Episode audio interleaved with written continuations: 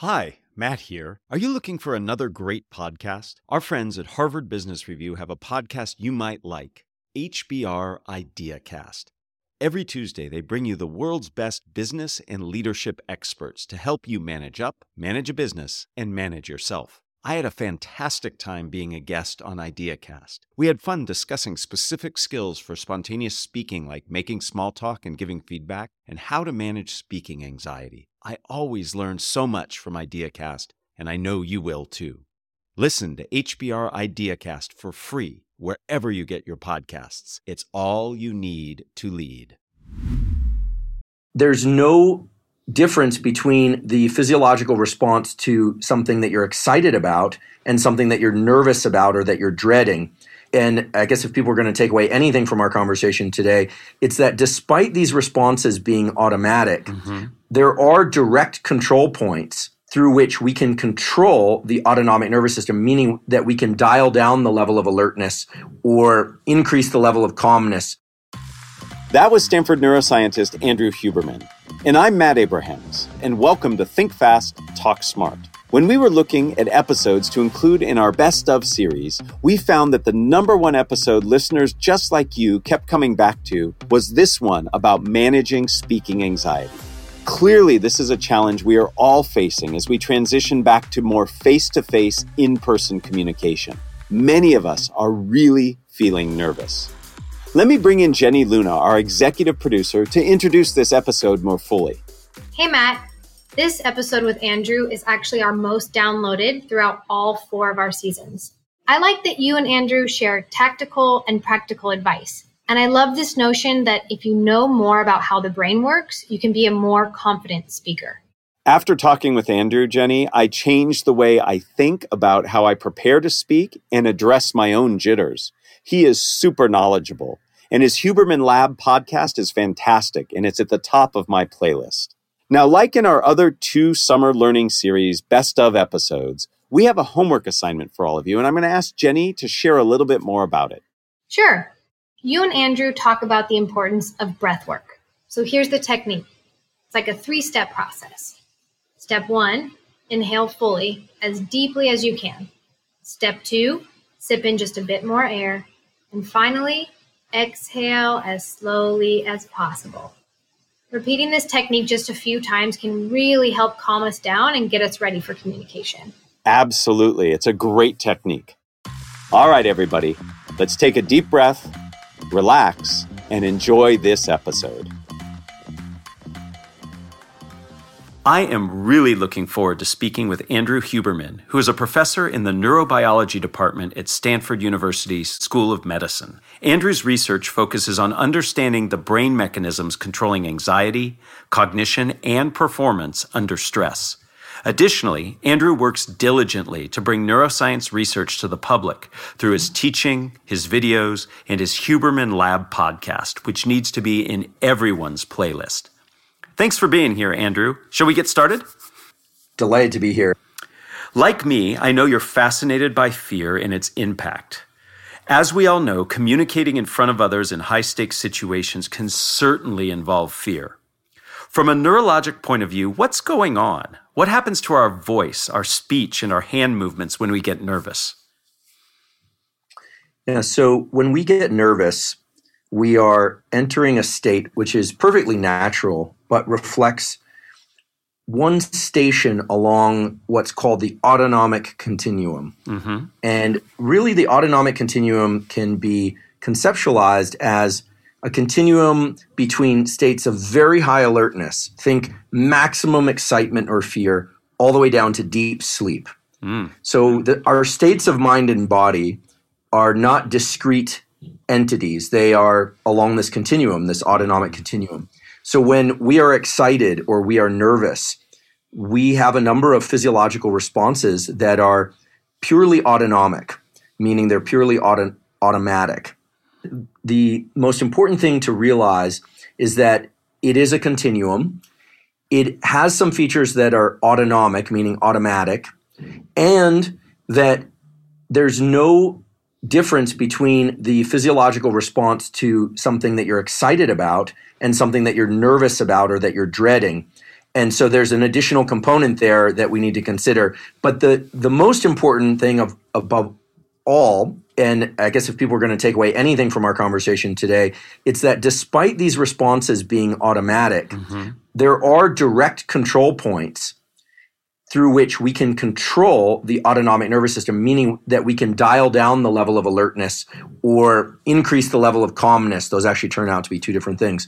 So while it's called the autonomic nervous system and the autonomic continuum, it's a bit of a misnomer because there are two specific levers or entry points that we all have from birth that require essentially no learning. There, there's you have to know what they are, but that w- will allow people to control voice, level of alertness, level of shaking in their hands. So it's a quite remarkable system in that it has this asymmetry, autonomic on the one hand, but with very powerful entry points for control on the other. I want to get back to the notion that you brought up about how we uh, experience the physiological arousal that we get. You said it, it, in some cases it, it's due to anxiety and fear, in other cases it's due to excitement.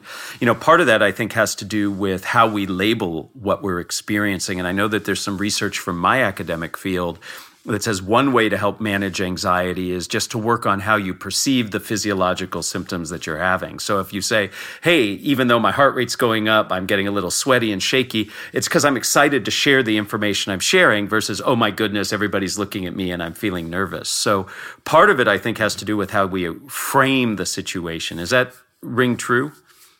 Absolutely. When we are in a state of alertness, whether because of excitement or fear, the sympathetic division of the autonomic nervous system, let's just call it the alertness system, mm-hmm. deploys a hormone from our adrenal glands, adrenaline, and it deploys the equivalent chemical in the brain where it's called epinephrine. It's mm-hmm. actually the same chemically identical structure, but called two different things because neuroscientists and physiologists like to make things complicated, right. um, not simple.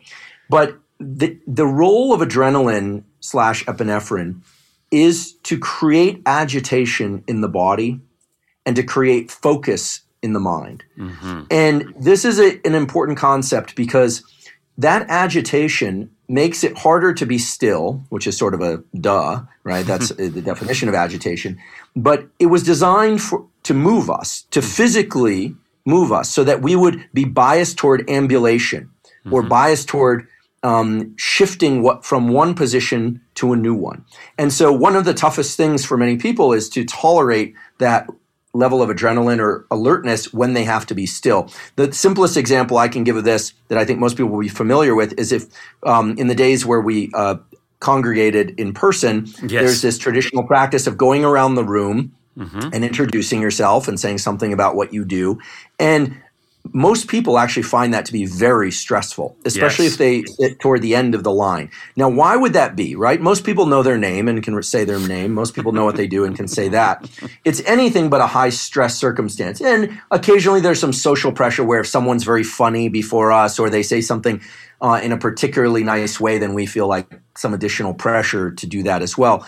But it really has more to do with the fact that when we're in a room listening to somebody, we can uh, we're comfortable with the fact that we're not going to speak or walk or do much, and we could just sit there and write or listen or text or right. or whatever it is we happen to do.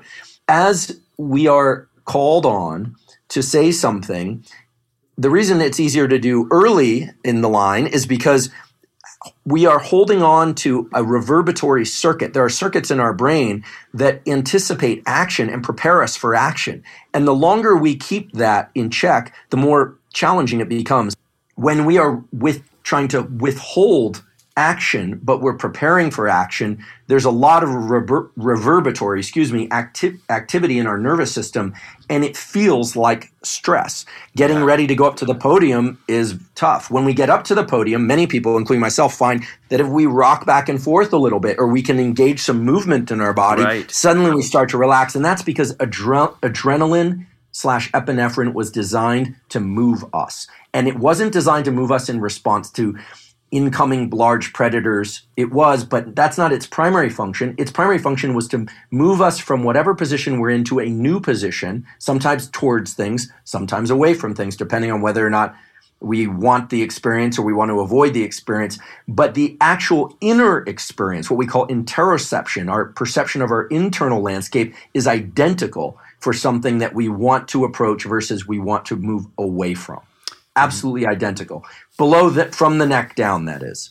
Really interesting. So, so if you can reframe the physiological response, you can see it very differently.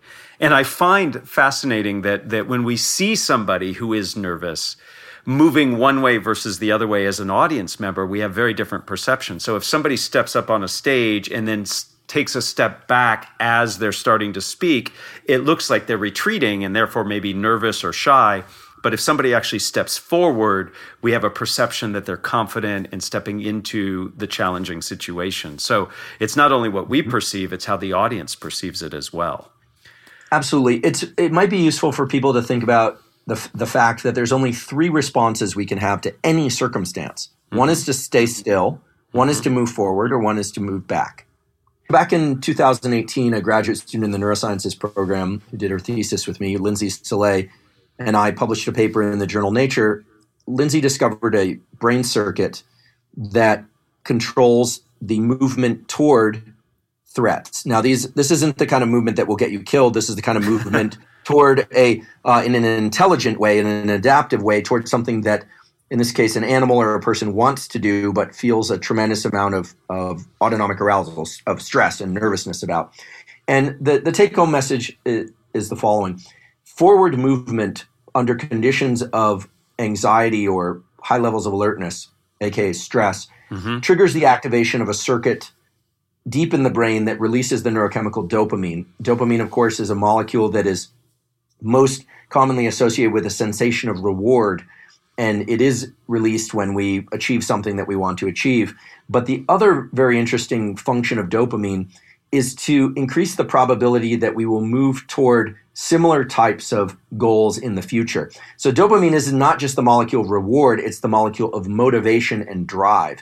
And so Lindsey's results have a number of different implications, but I think if people can just conceptualize that the anxiety or stress response is the same as the excitement response, they feel different because of some top down perception or, or verbiage that we introduce to it, but they're actually identical physiologically. And that forward movement, provided it's adaptive um, toward a goal, triggers the activation of chemicals in the brain and body that will make the subsequent pursuit of those same or similar goals more likely and more pleasurable.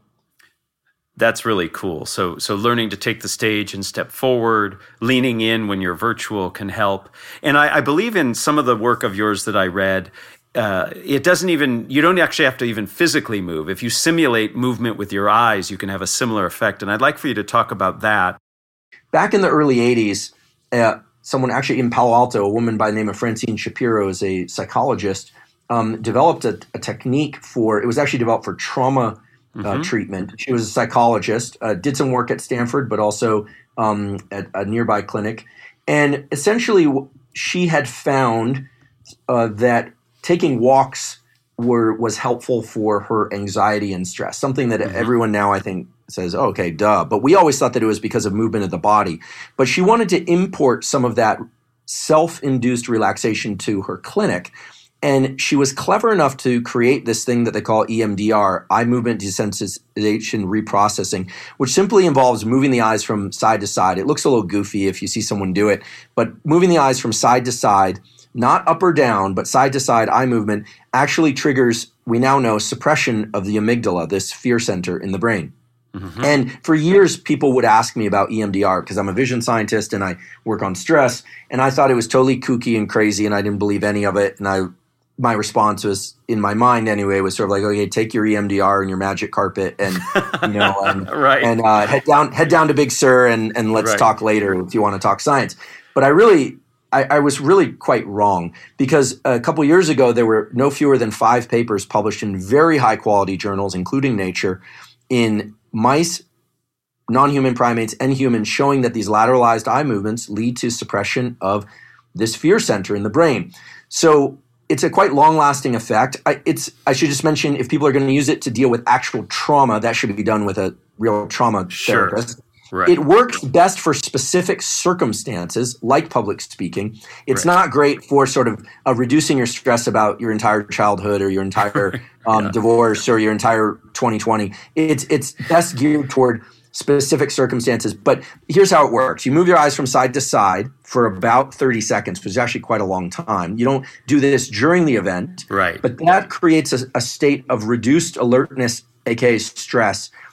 Not so much you fall asleep in your system, and then you're able to better approach things with more ease and more with less alertness. I've heard you mention on your podcast that there are two approaches to addressing stress. Can you share those with us? The two approaches are you can either reduce your stress in real time, things like this eye movements right before you go into a stressful event, like up on stage or hard conversation, or even if you're just experiencing anxiety. There's a breathing tool I'll share with you in a moment that's grounded deeply in physiology as well. Or you can raise your stress threshold.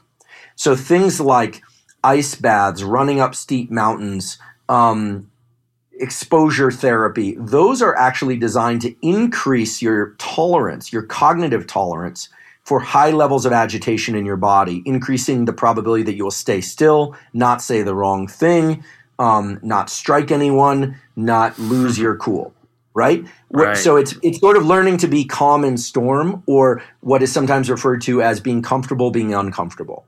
That is a distinctly different set of practices than things like the eye movements I described, or the second thing, which is a real time tool for calming oneself, that my laboratory is working closely on with David Spiegel's laboratory in the Department of Psychiatry, which is we ask the question what breathing approach is the best to calm oneself in real time? Because meditation is wonderful, TM is wonderful. Uh, if you you know if you're of drinking age and you can tolerate it without going into excess, a nice glass of wine is also another way to activate the, the parasympathetic nervous Right. system. So is a massage. So is a, a dip in the in the hot tub or a sauna. Sounds You know- like you're describing a nice date.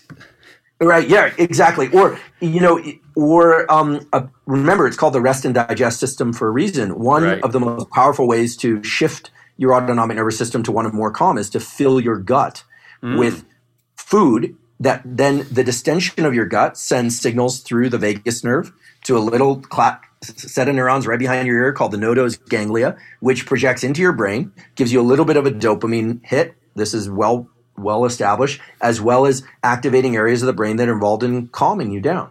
And so, you know, there are a lot of ways to control the autonomic nervous system slowly and indirectly massage, hot tub, big meal, etc. We're talking about real time control fast. So, the best way that we know, or that, uh, and this is work that's still in progress, is to use what are called physiological sighs. So, these were discovered back in the 30s. Turns out that when you, you are stressed, you are breathing less deeply. Right. The most common the most common advice is to take a deep breath. Right. It turns out that's exactly the wrong advice. Oh no. Exhale emphasized breathing leads to much more rapid activation of the calming arm of the nervous system. And the it turns out you don't just want to exhale, you want to do a double inhale. So inhale twice through the nose. So inhale through the nose, and then before you exhale, sneak in a little bit more air, mm-hmm. and then do a long exhale. And you do this just one to three times. So it's you know inhale, inhale again. Even if you just sneak the tiniest bit of air, ideally the inhales are done through the nose, and then exhale through the mouth. Now, why does this work?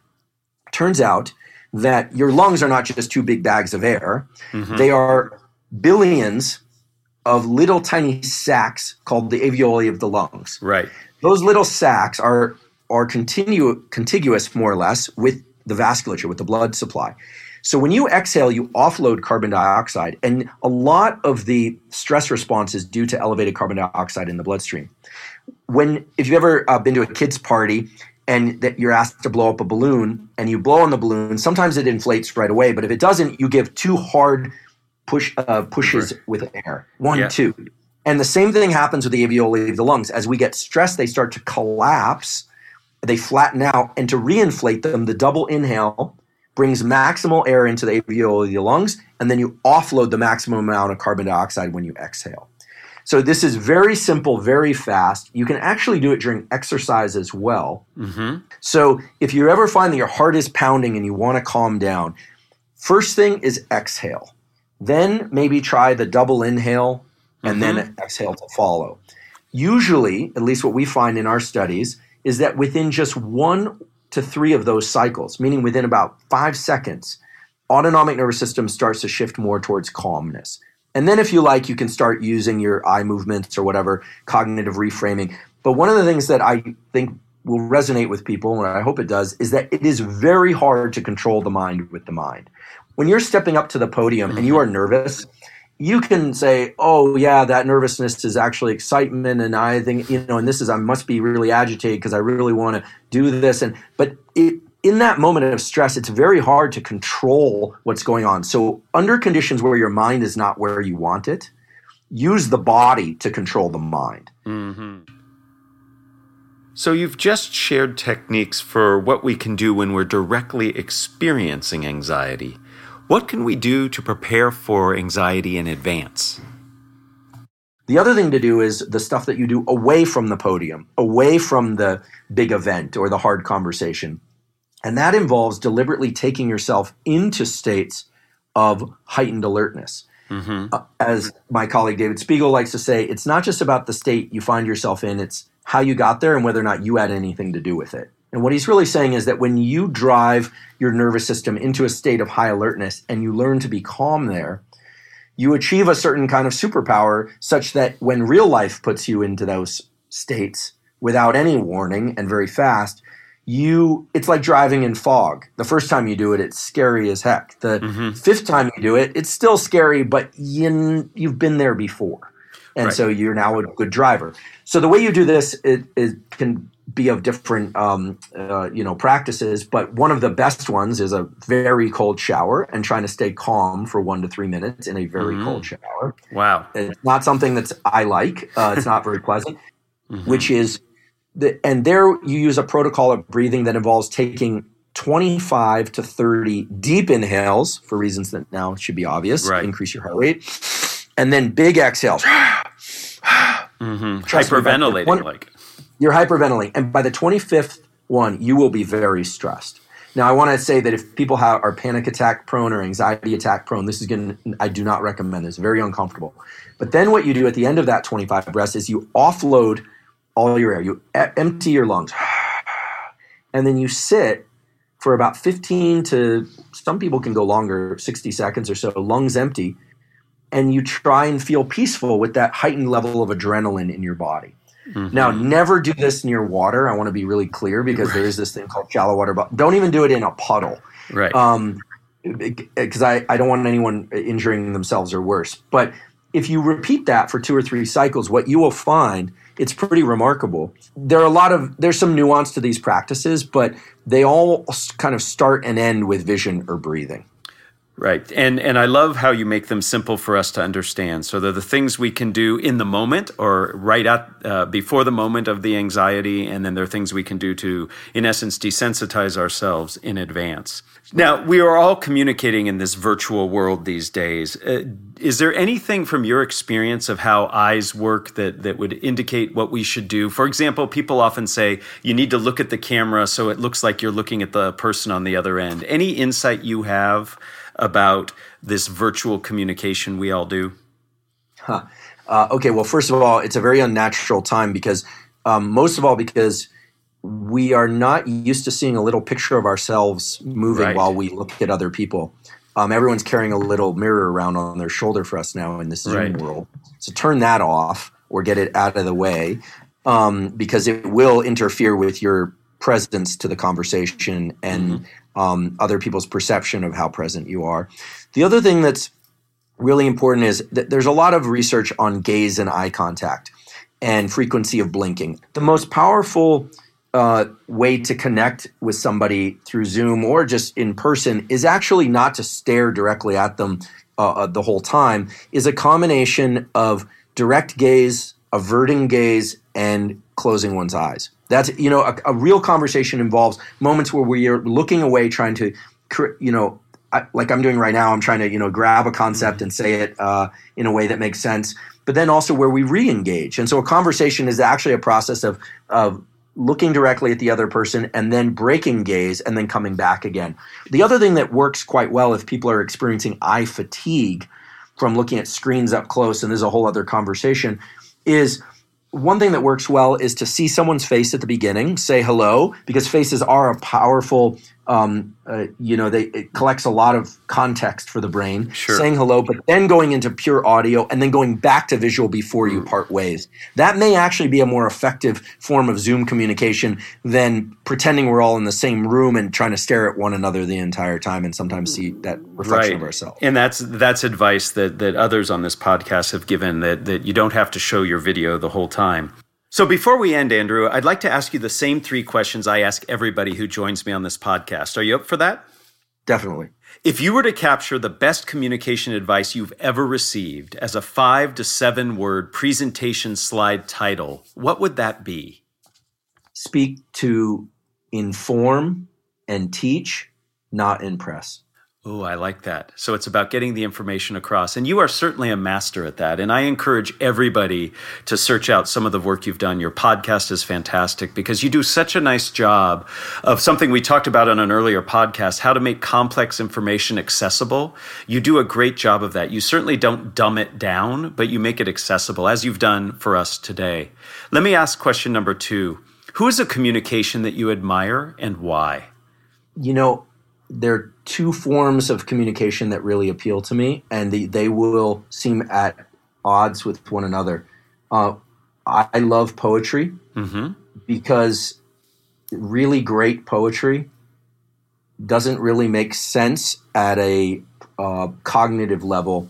It gets to a kind of what probably is some sort of deeper universal meaning. It probably is tapping into brain circuits that are more on a emotional level or that reside in the brain body connection. I really believe that. So that speaks to some sort of quote unquote truth. Mm-hmm. um, so I love poetry and um, I'm a big Wendell Berry fan. I'm also a big Joe Strummer fan, you know, uh, mm-hmm. most famous for being the singer of The Clash, for the things he said not while he was on stage. So Joe Strummer on uh, was brilliant uh, uh in terms of his um, offstage speech. Mm-hmm. Uh, encourage people to check out some of the things that Joe said later in his life. Were really remarkable insights into human beings and humanity. There's some real core truth there, and the in the world of science, Claude Desplan is a biology professor at NYU who studies insect vision and the only word that I can use to describe what it is to hear one of Claude's lectures, whether or not you're familiar with biology or not, is pure enchantment. Wow. I, I, he transports you into a world where, frankly, I, I don't really care about dragonfly vision on a regular basis, but when I listen to Claude speak, I think about human vision. I think about uh, love. He talks about the love spots of the dragonfly eyes that for pursuing uh, mates and food, and it's just remarkable. And anyone that can do that um, for is incredible. But Claude is the uh, world heavyweight champion of hmm. making biology inc- fascinating and uh, delightful. Well, I'm going to check his lectures out for sure. Last question for you. What are the first three ingredients that go into a successful communication recipe? Passion, Mm-hmm. The speaker has to love the topic. An organizational logic. There has to be a, a, a structure mm-hmm. to the information. It, it, it just can't be bullet points and beginning, middle, end kind of thing. And clarity. Mm-hmm. You know, if people if people walk away understanding more than they did at the beginning, then you you've won It gets back to the, the most important thing to do is to teach your audience, educate them. Passion, structure, and clarity. PSC. We're going to add that as another acronym to your list of many acronyms I've heard you talk about. Andrew, it was fantastic to have you here. I'm taking a deep breath to calm myself down from all the exciting information that you shared. Thank you so much. It is my true hope that all of us listening in can apply some of these tools and hacks to optimize our communication. Thank you. Thanks so much for having me. Wow, that episode had lots of techniques we can use to become more comfortable and confident when we speak. And remember, when you start to feel nervous with your communication, you can always turn to the breath. This has been another episode of our Think Fast, Talk Smart summer learning series. Please check out all three episodes in this series. Think Fast, Talk Smart, the podcast, is a production of Stanford Graduate School of Business. This episode was produced by Podium Podcast Company, Jenny Luna, and me, Matt Abrahams. Find more resources, follow and join our conversation on LinkedIn by searching Think Fast, Talk Smart. And please download and follow wherever you get your podcasts. And be sure to drop us a review on Spotify or Apple Podcasts. Hi, Matt here. Seasoned leaders know that today's ever changing landscape demands constant evolution. Stanford Executive Education offers you just that a chance to refine your approach and stay ahead of the curve. Join us this summer at the Stanford Graduate School of Business for one of our on campus C suite programs to enrich your perspective, amplify your effectiveness, and shape the future with conviction. Go to grow.stanford.edu slash C suite and apply today.